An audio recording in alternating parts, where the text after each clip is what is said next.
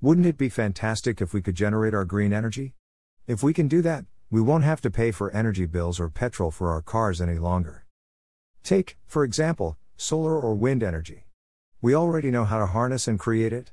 If you want to make this energy, do some research online and then build your system.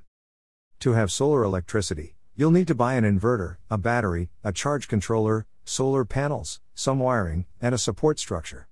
The only difference between wind energy and solar energy is that you need a fan.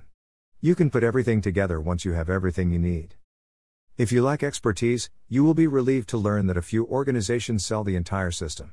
If you buy it from them and have it installed by their experts, you can be confident that there will be no problems when you switch it on. There is one more requirement before you can use one of the two green energy sources.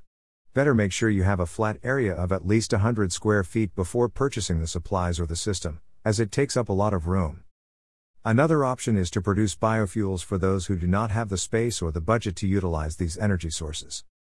Biofuels are utilized in many countries, and they get it from harvesting corn, sugar, and additional crops. Fortunately, you don't need a farm to make it, as you can make your own utilizing some recycled waste.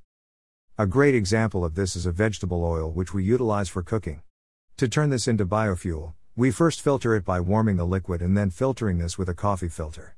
The following step is to remove the water by boiling it again at 100 degrees for a short time. We have to know the amount of lye present in the vegetable oil, and we do this by a process called titration.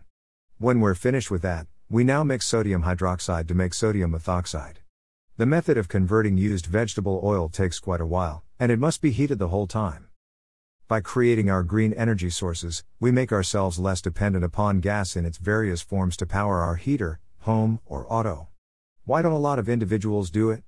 Well, merely because they don't have the time to make it and would instead rely on somebody else to do it for them.